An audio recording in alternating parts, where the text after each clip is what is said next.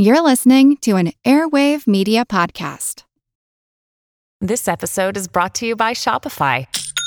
Forget the frustration of picking commerce platforms when you switch your business to Shopify, the global commerce platform that supercharges your selling wherever you sell. With Shopify, you'll harness the same intuitive features, trusted apps, and powerful analytics used by the world's leading brands. Sign up today for your $1 per month trial period at shopify.com slash tech, all lowercase. That's shopify.com slash tech. When you need mealtime inspiration, it's worth shopping Kroger, where you'll find over 30,000 mouthwatering choices that excite your inner foodie. And no matter what tasty choice you make, you'll enjoy our everyday low prices, plus extra ways to save, like digital coupons worth over $600 each week. You can also save up to $1 off per gallon at the pump with fuel points. More savings and more inspiring flavors make shopping Kroger worth it every time. Kroger, fresh for everyone. Fuel restrictions apply.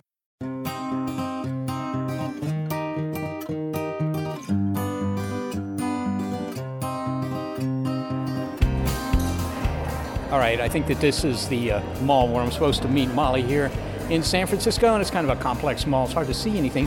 Well, a lot of people sitting around, some eating, some drinking coffee. Where did they get the coffee? I don't see any counters. I don't see any baristas. Wait a minute, somebody is handing out coffee over there, but it, but it's not a someone. It's just a white robotic arm. What the heck is this place? I'm Seth Shostak. I'm Molly Bentley. Welcome to Big Picture Science, produced at the SETI Institute, where researchers investigate the nature and origin of life. On Big Picture Science, we step back to get the wide angle view on science and technology. In this episode, an area of technology that has the potential to radically upend the workforce even more than it has. Robots and artificial intelligence are being trained to do a range of more diverse and complicated jobs perhaps even yours. From field workers to artists to doctors, imagine a labor force with more machines, more computers, and fewer people. We'll find out what, if any, human jobs can't be automated and which ones are about to go the way of lamplighters and switchboard operators.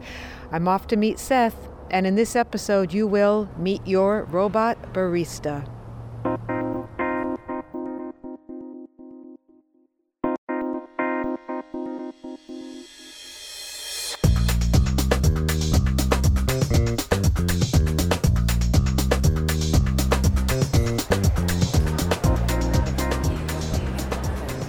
Hey, Molly. Hi, Seth. Sorry that I was late. I was at the other Cafe X. Uh, well, there are two Cafe X. No Cafe Y or Cafe Z, any of that. So where's the robot? Well, he's right behind that glass there. and it's only an arm. He's, he's somewhat disarming. There's no more to the robot but the arm. We're standing in front of like a, a kiosk. Yes. It's in a corner of this mall, and it's it's a relatively small kiosk. It has a couple of order stations, you know, where you touch screens and so forth, and it has this robot behind glass, and there are a bunch of coffee makers behind them and a huge store of paper cups. This disembodied robot arm may point to a larger trend. Because while technology has always displaced some workers, and in this case it's displaced a barista, the futurist Martin Ford says this time it's different. I don't know for a fact that people will work for a living in the sense that we do today, 100 years from now. He is the author of The Rise of the Robots Technology and the Threat of a Jobless Future. Technology has always displaced work, and over time, that has definitely made us better off. And I don't think that will change, but I do think this time around we're looking at perhaps a much greater impact than what we've seen in the past. And the reason is that the machines are, on some level, beginning to think. You know, they're taking on cognitive capability. They're competing with our brains as well as our, our muscles. Uh, they're making decisions, they're solving problems, and so forth. They're doing a lot of things that previously only human beings can do. And uh, ultimately, I think that is going to lead to, to a big disruptive impact. Give me some other examples. I mean, you know, I had some guys out that were painting my house, the outside of my house, uh, not so long ago. And, you know, that's not a brainless task. They have to, you know, tape up windows or whatever. Uh, is, is that something that's also amenable to the uh, robot uh, invasion? Many of those kinds of jobs are probably relatively safe for the time being. And the reason is that they require a lot of dexterity and mobility and so forth. Think of something like an electrician, a plumber.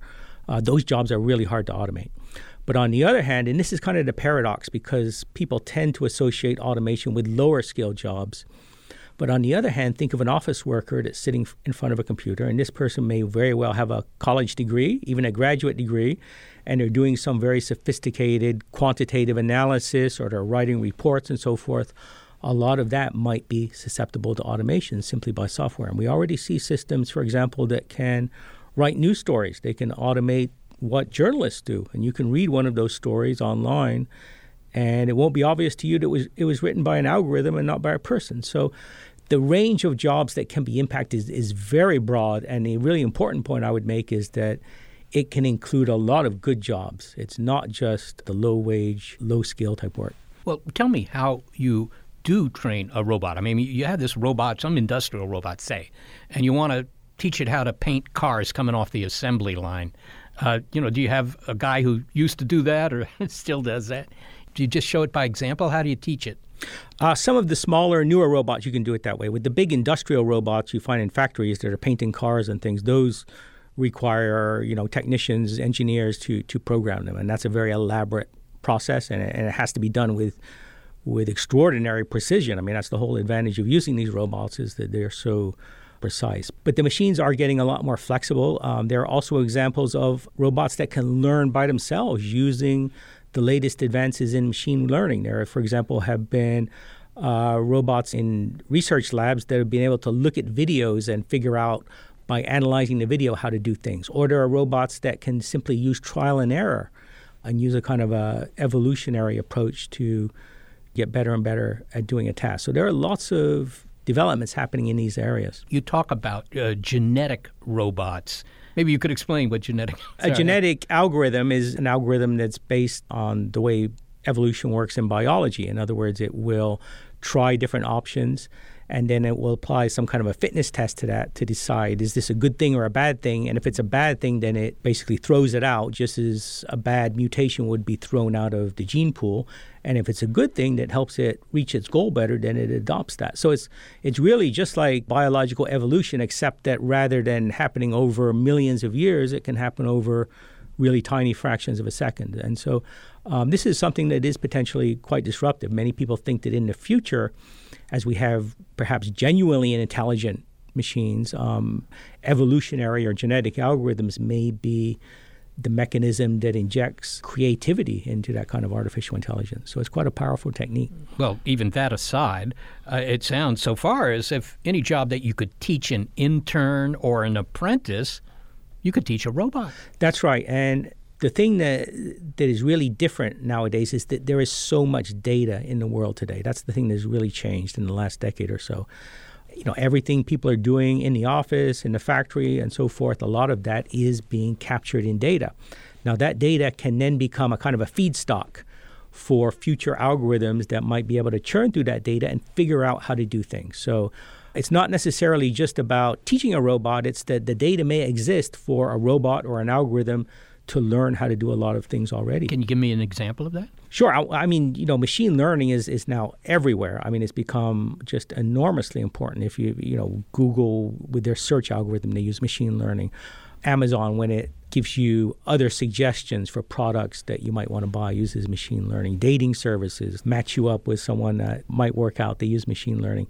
So it's all over the place. And even very high level jobs are beginning to be impacted by this. One of the most exciting areas of, of using these kinds of techniques is in medicine, for example, in radiology. There are already systems that, in some cases, are actually outperforming human doctors at recognizing cancer and so forth. In fact, one extraordinary story I heard is that there's now an iPhone app that doctors only can use, and it takes a photo of maybe a skin condition and then analyzes that and tells you if that's skin cancer or not. And there was actually an expert at Stanford, one of the top people, who actually looked at one of these cases and thought that it was benign, but then at the last moment decided, well, maybe I'll just try this app. And it actually turned out that the system caught a case of skin cancer that this top uh, dermatologist actually thought was benign. So, so there have actually been instances already where the machines have outperformed some of the top doctors in the world and, and potentially have actually saved lives. speaking of workplaces with very few uh, humans, the cover of your book, I can't help but noticing this. The cover of your book shows sort of a Cubeville uh, scenario, but all the cubes are filled with robots and they're leaning over the cube balls talking to one another. There's one human on the cover and he's mopping the floors. But it seems to me that that's the first job that would have gone. Well, in some ways that might be true, but again, jobs that require lots of dexterity are, are harder to automate. So, to give a specific example, I mentioned a radiologist as being one job that could potentially be automated in a not too distant future. This is a job that requires going to college, then to medical school, then probably at least five years of uh, residency training. But then consider the person that cleans your hotel room when you go on, on a trip. That job is much harder to automate because it involves lots of dexterity, mobility, uh, you have to be able to recognize an unlimited number of objects in different configurations in a hotel room and figure out what to throw away and what to keep and so forth. So, this is an example of how the high skill job that pays a lot of money is actually potentially much easier to automate than a low skill job that pays a much lower wage. And that's one of the paradoxes that people are, are a bit surprised by. And I think that the cover of the book kind of captures that idea uh, if AI does take over some of these sophisticated jobs, will it also take over, you know, positions of authority, even governance, county clerk, policeman, even president? Well, you know, we are definitely relying on algorithms more and more. And this is one of the issues that's being debated now because one of the problems with machine learning and deep learning in particular is that it's not transparent in the sense that we don't really understand why it's making the decisions that it makes or the suggestions that it comes up with.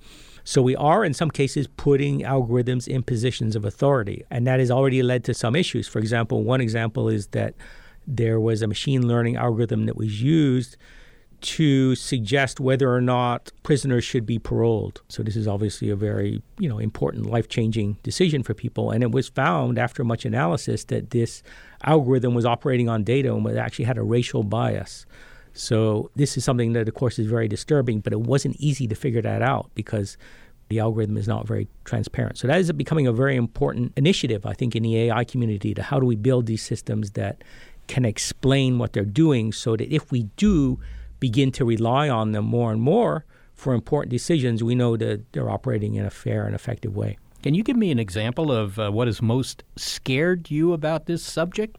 Well, the thing that concerns me the most is the potential impact on employment. I, I do think that potentially we could be looking at millions and millions of jobs disappearing. I mean, just to give one example, think of the impact of self driving cars.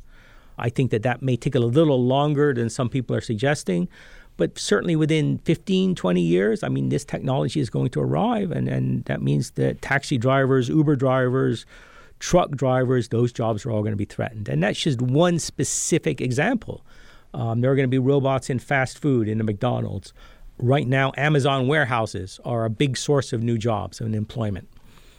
Those warehouses are definitely going to automate further and further. Amazon is already working on robots that can do what the people in those warehouses are now doing, which is to pick items off a shelf and then put it in a box and so forth.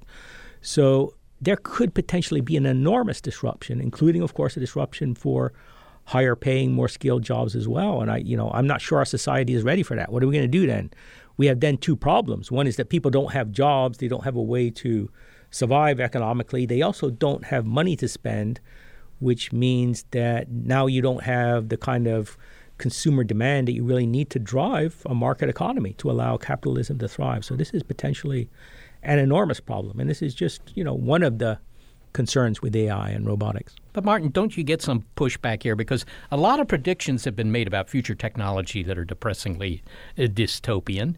But, you know, you might want to consider the fact that we will just make adjustments along the way, and the future won't turn out to be quite as dark as uh, it sounds like it might be.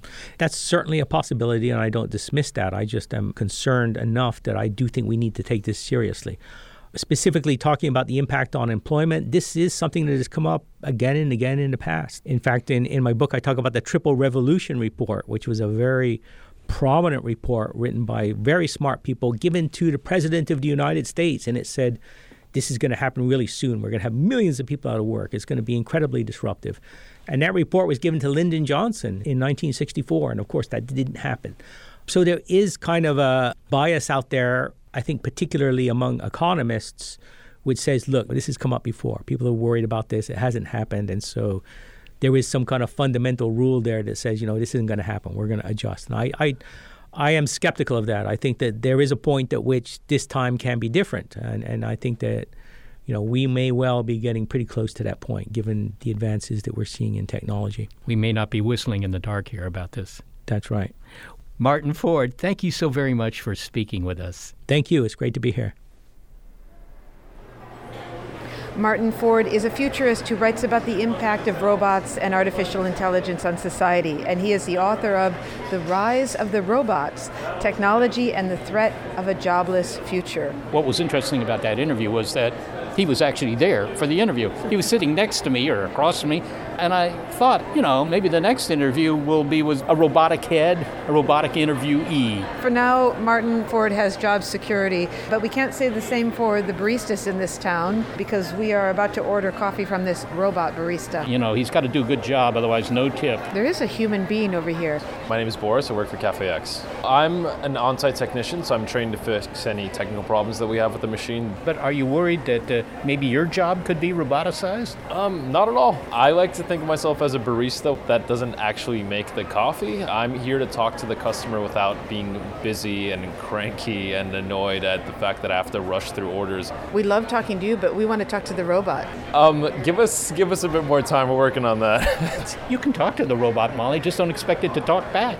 Does it concern you though that this machine is replacing humans? I wouldn't say so. I'd say that this machine is taking over a sort of task that's very mechanical in nature. But to be clear, we have a robot instead of a human serving the coffee, but we still have a human to watch the robot. Exactly. I'm not necessarily watching the robot. I'm more making sure that if something does go wrong, technically, I'm here to fix it and to make sure that we're fully stocked. My question is is it demonstrably more efficient than having a barista? I mean, do you serve more cups of coffee per hour than a barista could? Our coffee is really, really, in terms of time, very, very efficient. And we can do about two cups of coffee a minute or so. That's our average. So that's depending on the complexity of the drink. It's all espresso based, so all of our drinks are espresso based, but we do offer a macchiato, a traditional macchiato, which is an espresso with a tiny dollop of milk on top. You could have the drink machinato. definitely, definitely. All right, so we're ordering coffee here using a touch screen. Tap to order. All right. My goodness, they're just, I don't know, like a dozen different uh, kinds of coffee. What do I want? I want a I want a latte. Well, do I do anything? Do You I have to enter your, your phone number. I do. The whole process is really straightforward. We just send you the code, it pops up on your phone when it's ready. Just put it into the panel, and then you have your coffee.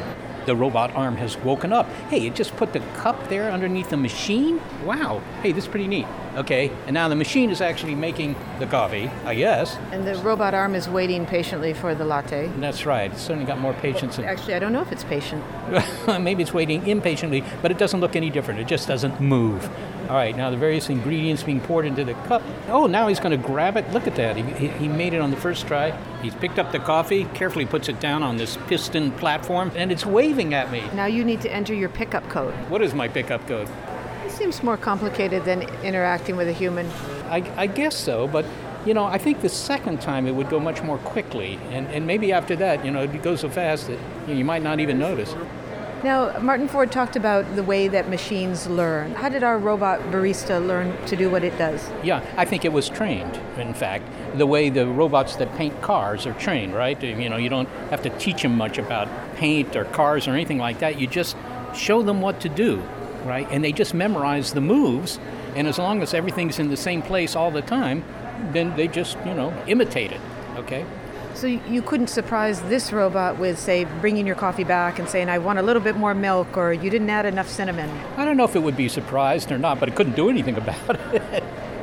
So Yeah. this, this is not AI. No, I, I don't think you could call this AI.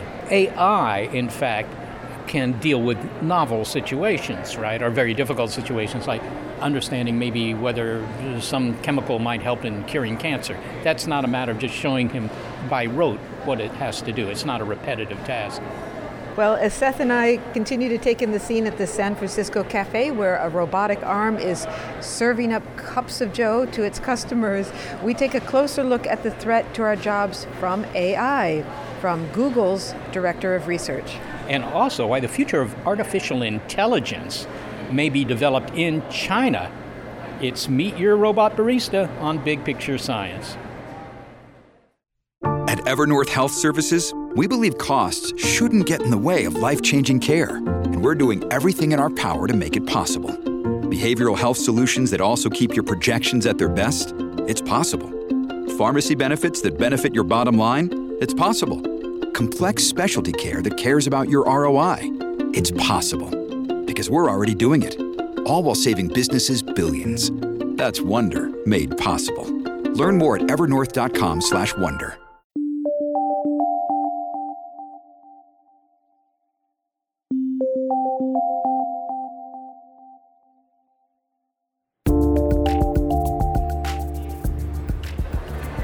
So we're here in San Francisco sipping coffees made by our robot barista. If a robot arm could look expectant, this one does, like it's waiting for the next order. Well, I, I, that's true, but it's totally immobile. You notice that? It doesn't it doesn't even twitch? I guess it's not excited by the scene here. I'll say one thing: crowds of people are walking by and admiring the robot. It is, if all it is is a novelty, it is drawing attention. You know, the coffee's the coffee's pretty good. I have to say the coffee is good, and I'm a little surprised by that because this, in a way, is kind of a souped-up vending machine, right? Don't let the robot hear you say that. No, no, he doesn't care. But, but it's. But unlike a vending machine, it isn't powdered coffee or powdered milk or powdered something. So it's fresher ingredients. We can't credit the, the robot barista with any of that. I mean, that was the supplier put the good coffee in there and put it in the milk. I mean, really, what did the robot do? Yeah, well, all it did was serve it, but he also attracted you to this place to get the coffee. Maybe that's, you know, maybe you should view this robotic arm as being in marketing as opposed to serving. Well, one of the benefits to the company, Cafe X, is that you could be serving coffee 24 hours a day if you wanted to, and you would never have to employ a human. Right, exactly. If you want to go on a coffee break, of course, that would be an internal affair. Moving from robots to artificial intelligence, we are just north of the Silicon Valley the Center for Artificial Intelligence Research, and where Google Director of Research Peter Norvig works. Yes, indeed. I mean, these robotic arms, that's for repetitive biz, but what about artificial intelligence? Is it going to take all our jobs? Well, Peter Norvig gives us his perspective on the future of AI in the workplace, and he doesn't seem to fear that humans will be left with nothing to do as the machines take over. We spoke to him at the annual meeting of the AAAS, that is the American Association for the Advancement of Science in Austin, Texas. Dr. Norvig was there along with the heads of research from Facebook and Microsoft to make the case that artificial intelligence will augment, not replace human capabilities. Well, Peter, some are making the case that there will be a major workplace turnover in that AI and robots will take over everything except for manual labor tasks that require some dexterity. And you have a different take, it's more nuanced. What is that? I like to think about tasks rather than jobs to say, uh, what is it that you do, break it down into components, and then say, what are the right tools to help you do that? right? So if I want to uh, dig something up, if it's a small thing, I'll go and get a shovel. If it's a big thing, I'll go and get a bulldozer and I'll use the right tool for the job. I'm still involved, the tool's involved, uh, and we get the job done together. Well, that sounds a lot like the way it proceeds now. There are things that humans do and things that the machines do, and then uh, problems that AI solves. But I think the humans and AI will be working more closely together, in your view? Yeah, I think that's right. I think uh, it's a, a, different kind of partnership, and AI plays a part of it. I think communication technology plays a part of it, so that you'll see teams working from around the world together that previously had to be in one place to do that. So we'll change the way that uh, work is done. AI and automation will be one of the important tools to do that people are very flexible. If it's worth doing, then it's worth having a human in there to do it better. Can you give an example of the sort of collaboration you envision between AI and, and humans that maybe we're not imagining or experiencing right now? Oh, I guess the best kinds of collaborations are things where uh, the m- machine can go over the kind of routine things and the human can use their intuition for uh, something the machines can't. And so, one thing is trying to analyze crime or terrorism where for some things you have a lot of data, but for a lot of things you don't, right? Where there's only been a few instances of this kind. And there, a human analyst who's lived this for a long time is going to be more flexible. But they're going to want to ask questions. Uh, what's going on in this area over here? Put up a map and plot these things versus those things. And so the computer will be doing that. Maybe the computer will even be making suggestions for here's some hypotheses I have. Maybe it's this, maybe it's that. But the human will be in the loop uh, using their judgment as well. So people who put forth the idea that, that the robots are going to take over, you would not agree with that. No, I, I, think the robots will be helpful to us, but I think the, the people are still going to be in charge. And, you know, it's always hard to automate everything to the last degree. And so having human there is going to be what we need. And then I think another aspect is, you know, we have great technologies to say, if you tell me what to optimize, I can do that, right? So that's, that's what, what AI says. And if I know what it is I want to optimize, uh, I, I have great algorithms to do that. But oftentimes the trickiest part is figuring out what is it that I want, right? What is it that we should be striving for? And that's uh, ultimately a human question. And so humans are going to have to be involved in figuring out what is it that you want as an individual, and then collectively, what do, you want, what do we want as a society? To use a specific example coming from your own company, Google, our show is produced in Mountain View, and if you are on the streets at all, you will see a self driving car. They are being tested in the area. Mm-hmm. Will these cars always have potential for human to override the system? In other words, will a human always be in the loop, or do you imagine in this case with cars that the human will just go along for the ride? So there's a lot of different use cases. So uh, we there's this uh, kind of automated taxi idea of the the car takes you where you need to go. There's a kind of valet parking idea of I get my car to the destination and maybe I drive it myself because I like driving. Maybe it drives some of the way. But then once I get there, I just hop out and it goes and parks somewhere. And that way, we don't need parking lots that are right near the destination. They can be farther away and things are easier. Uh, there's also like delivery of objects to neighborhoods. And these applications are nice because it's okay if the car is going slower when, when nobody's in it and you don't have to worry about pleasing the passengers. That sounds pretty harmonious, but what if the automatically driving car develops a mind of its own? Maybe we won't use the word mind, but decides to just drive you across country and you can't stop it. So the idea is will there always be a way for the human to stop the machine? Yeah, I mean, I, I, I, w- I wouldn't want to use a device that I didn't have control over. And so I, so I think that'll always be the case. You know, and, and there's got to be uh, limits to that. Uh, and we've seen that already. You know, you look at like uh, self driving uh, airplanes and there's actually been difference of opinions between uh, Airbus and Boeing in terms of uh, how much can the pilot override what the plane is doing, and how much is the plane doing unautomated, and how much is the pilot doing. People take different approaches to that, and I think part of the uh, the science, you know, there's a science of AI of, of how can we do things right, but then there's another science of human-computer factors of how do we interoperate and how do we build a team between the automated system and the human. And I think that science will have to advance so we figure out exactly what controls do you want to have, what do you want to be able to say, how is the system going to feed back to say, well, you told me to do this, but that's a bad idea for the following reasons. You could have AI doing the job so efficiently that you put the humans out of business or you make them redundant. What will we do with our time if the machines are doing most of the work for us? I think there's always lots of things to do.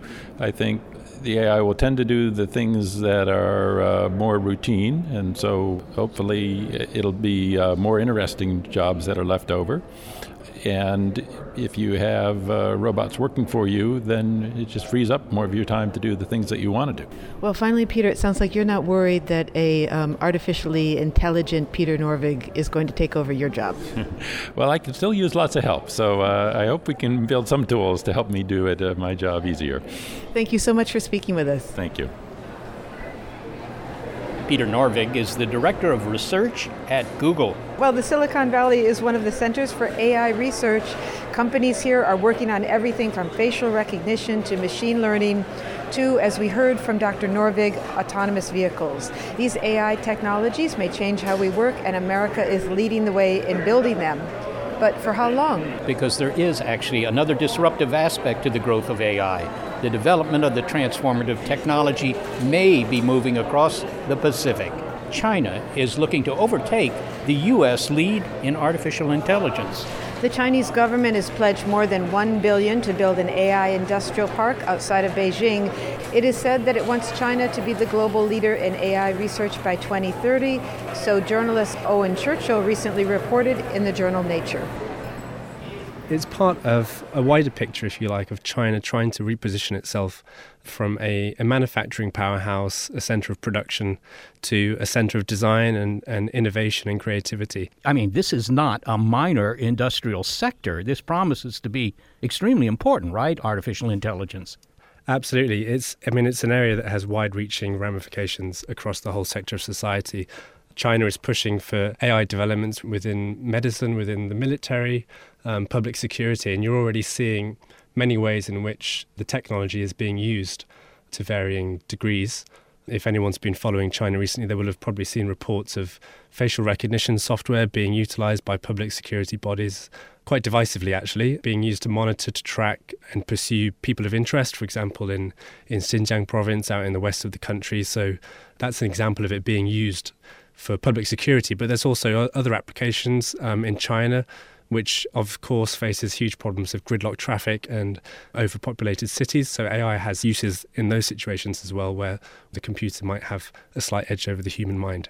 Well, well, oh, Owen, what does it mean for China to be a leader in artificial intelligence? I mean, what's the metric here? Is it number of papers published, the number of products in the market, or are they selling these devices around the world? I mean, what would they consider being a leader? Well, it's it's a great question in this multi page report that was issued last year, they had some numbers in there. They want to create an AI industry by 2020 of 150 billion yuan. I suspect that's that's close to 22 billion dollars. And then by 2030 they want that to have grown to 1 trillion yuan. So there are some measurable targets that the government has set itself. Other than that it's harder to say and it's quite subjective in that they want to be a center of innovation and certainly there are signs that they're on the right track. Um, I think in 2014 the country, China, overtook for the first time, overtook the States in the number of publications on deep learning that were published and also importantly cited um, in the academic world. And, and I think the number of patents is also on the rise. But it's really quite difficult to say. We'll have to check in in 10 years' time and see whether the international community um, shares the Chinese government's confidence that it can achieve these goals the, the government announced it will spend the equivalent of something like $2 billion on an AI industrial park in a in the mountainous countryside about 20 miles west of Beijing. Is this is this going to be like a campus or a startup incubator neighborhood with a bunch of you know small companies? I mean, what what do they envision? It's likely to be a startup incubator, but on steroids. It's just going to be absolutely huge.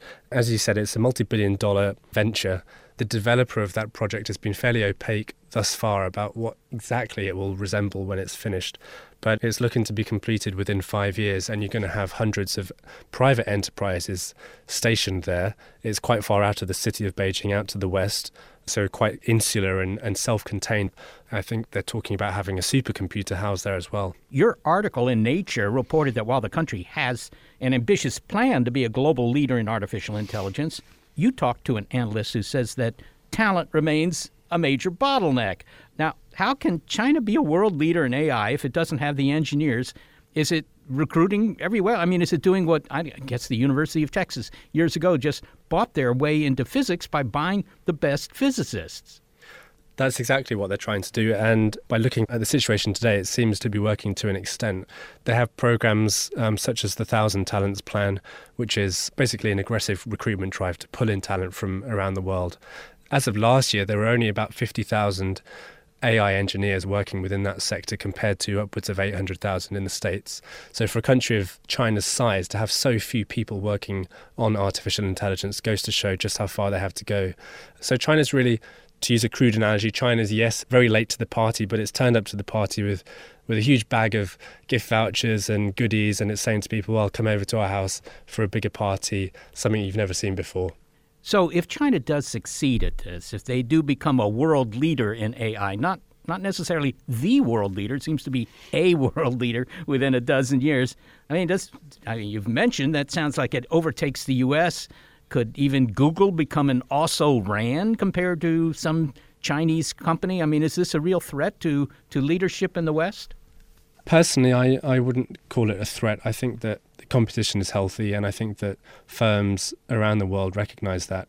In terms of AI, China is not taking an insular approach to this. They're saying, okay, we, we recognize that the beating heart of international artificial intelligence remains to be Silicon Valley.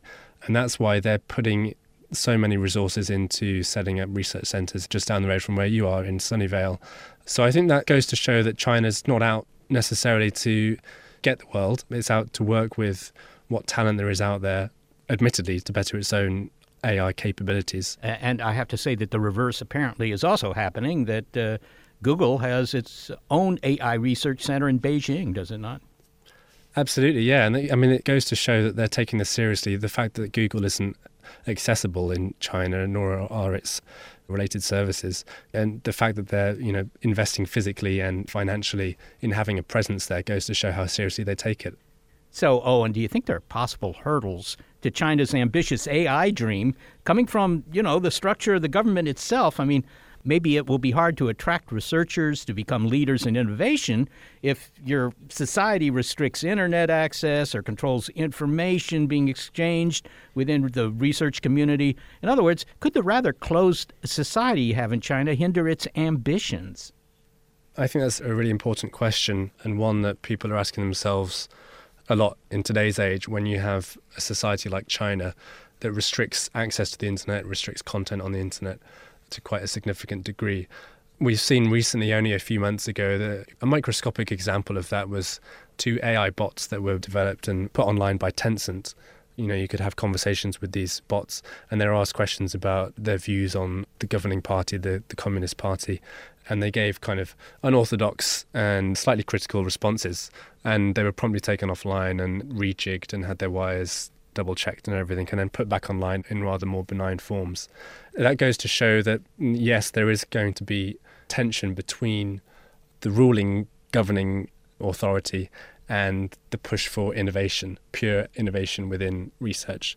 But I don't think that it's a clear cut dichotomy. I think that there is scope for very good research within AI that doesn't necessarily have a political element or doesn't necessarily cross cross boundaries that have been put in place by the Chinese government. Owen Churchill, thanks so very much for speaking with us. Thanks a lot for having me. Owen Churchill is a London based journalist who covers China, and he wrote about the coming AI revolution in China in the journal Nature. Well, here's a reason why it may take a while before a robot remodels your kitchen or puts on a hard hat and climbs some scaffolding. Robotics is not easy. Although our robotic barista makes it look easy. Yeah, but he hasn't climbed any scaffolds, right? I mean, he doesn't even have legs. In fact, he only has one arm. I, I think that, you know, you shouldn't judge by this guy. He's not going anywhere. He does only one thing coffee. So, really, flexible robots, maybe not so trivial. Coming up, lessons we're learning about getting robots to do what humans do. From NASA's first humanoid robot designed for construction work on Mars. All right, if we get another cup of coffee, I have to switch to decaf. you don't want to stay awake for this? What's the deal? it is Meet Your Robot Barista on Big Picture Science. This episode is brought to you by La Quinta by Wyndham. Your work can take you all over the place, like Texas. You've never been, but it's going to be great because you're staying at La Quinta by Wyndham. Their free bright side breakfast will give you energy for the day ahead. And after, you can unwind using their free high speed Wi Fi. Tonight, La Quinta. Tomorrow, you shine. Book your stay today at lq.com.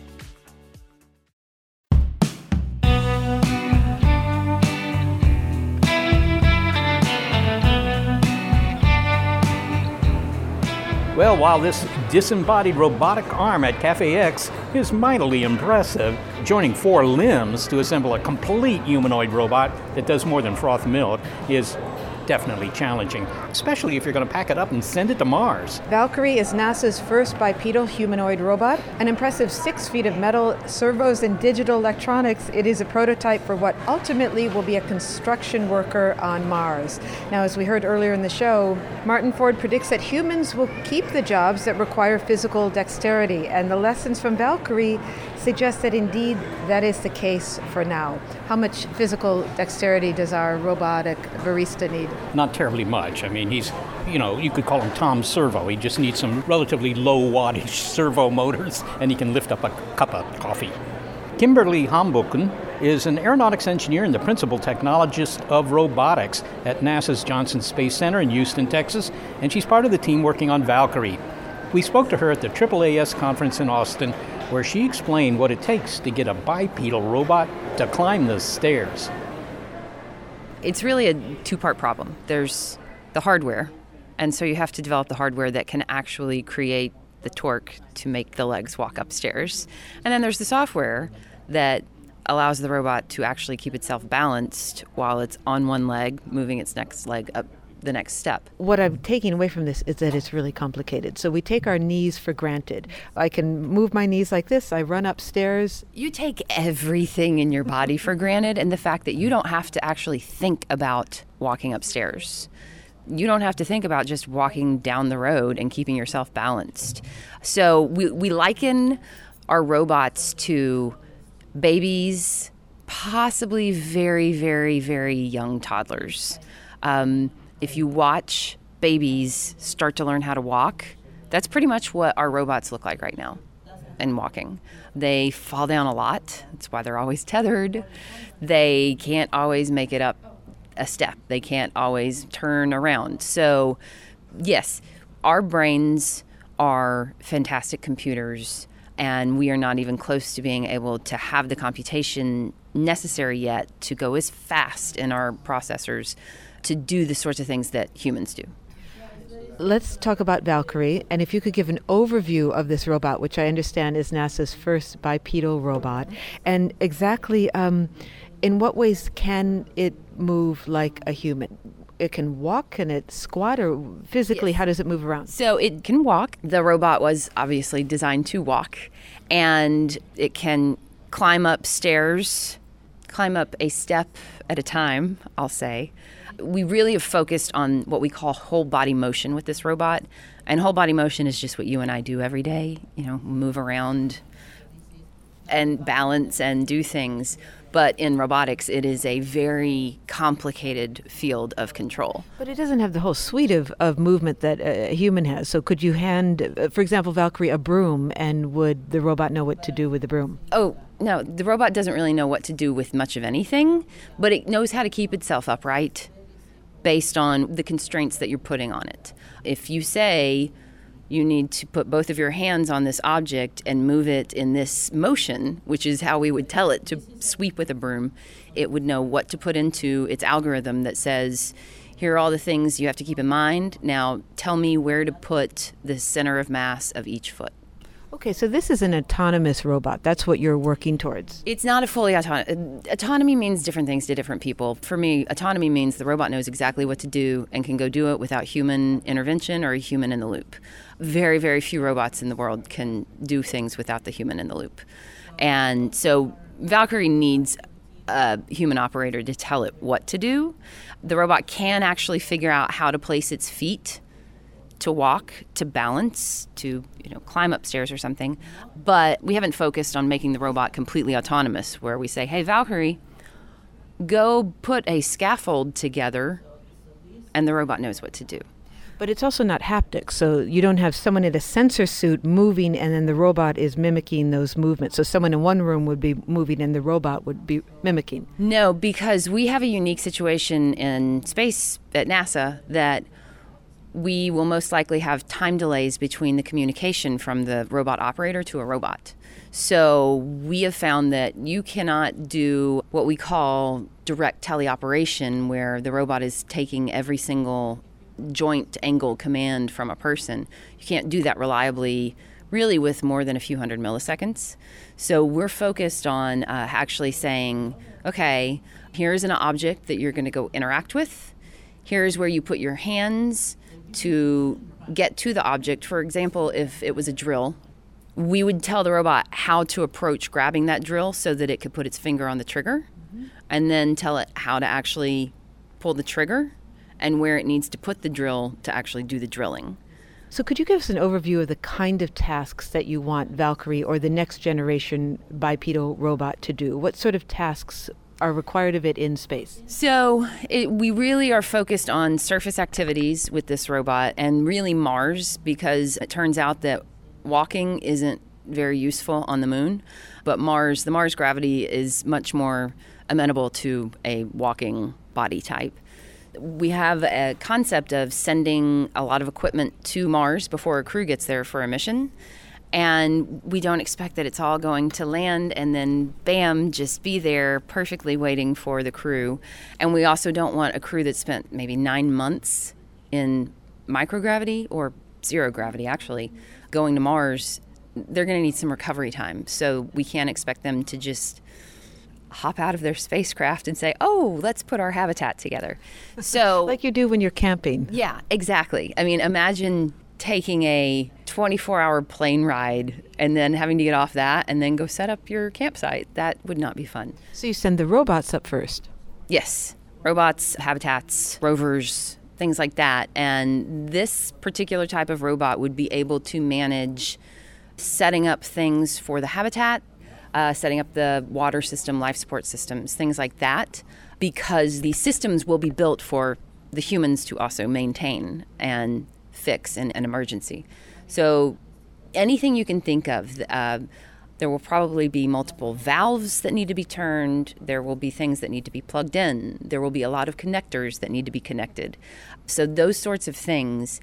And, you know, really, the human form is the most generic robot form you could have. Well, that was going to be my next question is why you model these robots on the human form. Now, if you're taking a piece of hardware and putting it on another planet, isn't there advantage to having wheels, for example, or having your center of gravity much lower than you would with what looks like at least a six foot tall robot. Yes, she's six feet tall.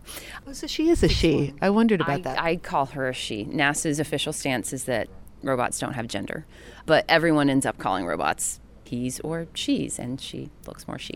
I believe Valkyrie is the name of uh, females in Norse mythology. Norse goddesses who collected the righteous who were wounded or dying on the battlefield and took them to Valhalla. You really nodded when I said you want your center of gravity lower. It's yes. tricky. Well, so if we were not doing manned missions to Mars, I would not be advocating for this format of robot at all because you would design the entire environment that you're putting up there around whatever robot you've decided to put up there. And most likely you're going to have a wheeled robot because of the terrain. But if you're going to have a human environment and everything will be designed for people between 5'4 and 6'4 to walk through, to climb up, then having another a robot assistant that is actually shaped like the people means that there's a lot of things you don't have to add so that the robot that maintains things can get through as impressive as Valkyrie is, and, and the videos are impressive of this robot, I believe there are four of them right now in the world. This is not the robot that is going to go up onto Mars, and there's many things that you need to do. So, can you just briefly, what are a couple things that need to be accomplished before we send a robot into space?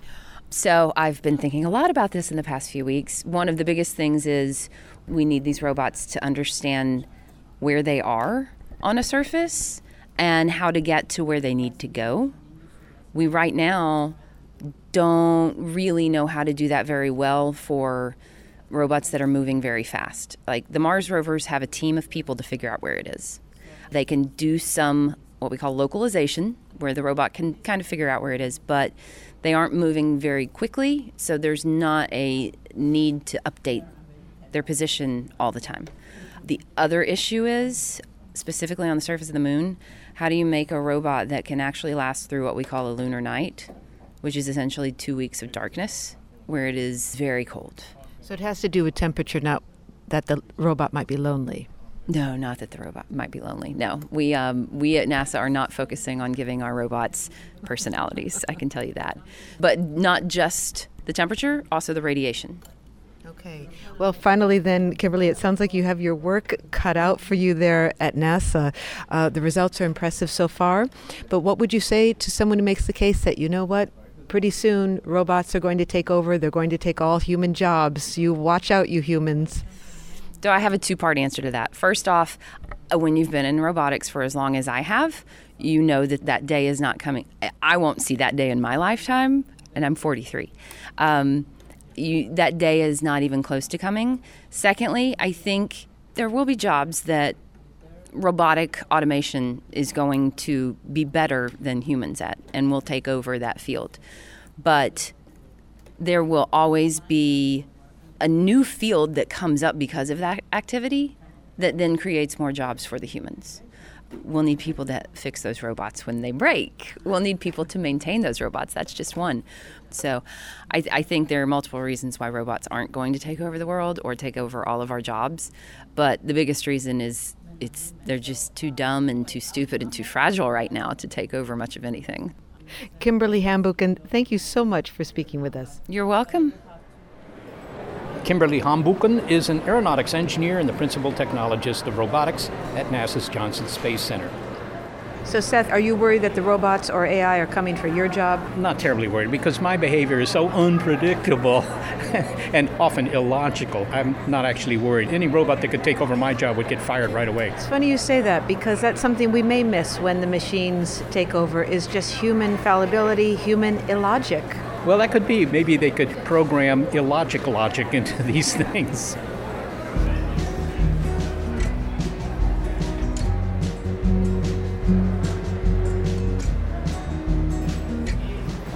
Well, thanks to the team that is irreplaceable senior producer Gary Niederhoff, operations manager Barbara Vance, and intern Anna Katrina Hunter. And thanks also to financial support from Rena Shulsky David and Sammy David, and to the William K. Bowes Jr. Foundation.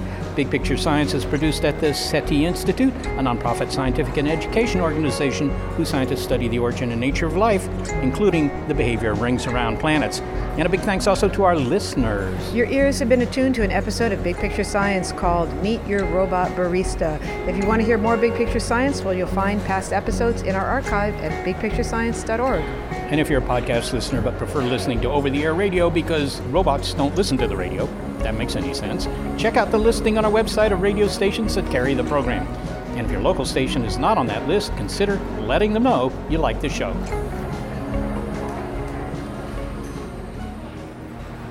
Let's see if you can take your coffee back and get the robot to add a little bit more milk to it. Okay. Uh, hello, robotic arm. Hello.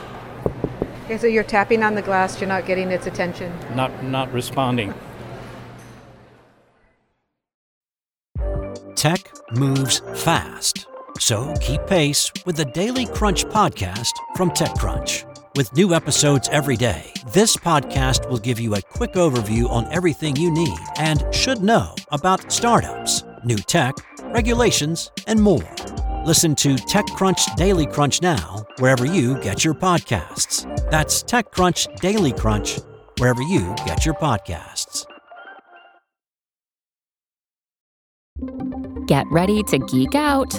The Wired Science Podcast explores all the latest and greatest in science everything from strange diseases and biological breakthroughs to interesting tech and mysteries in outer space. Listen to Wired Science today, wherever you get your podcasts. That's Wired Science, wherever you get your podcasts.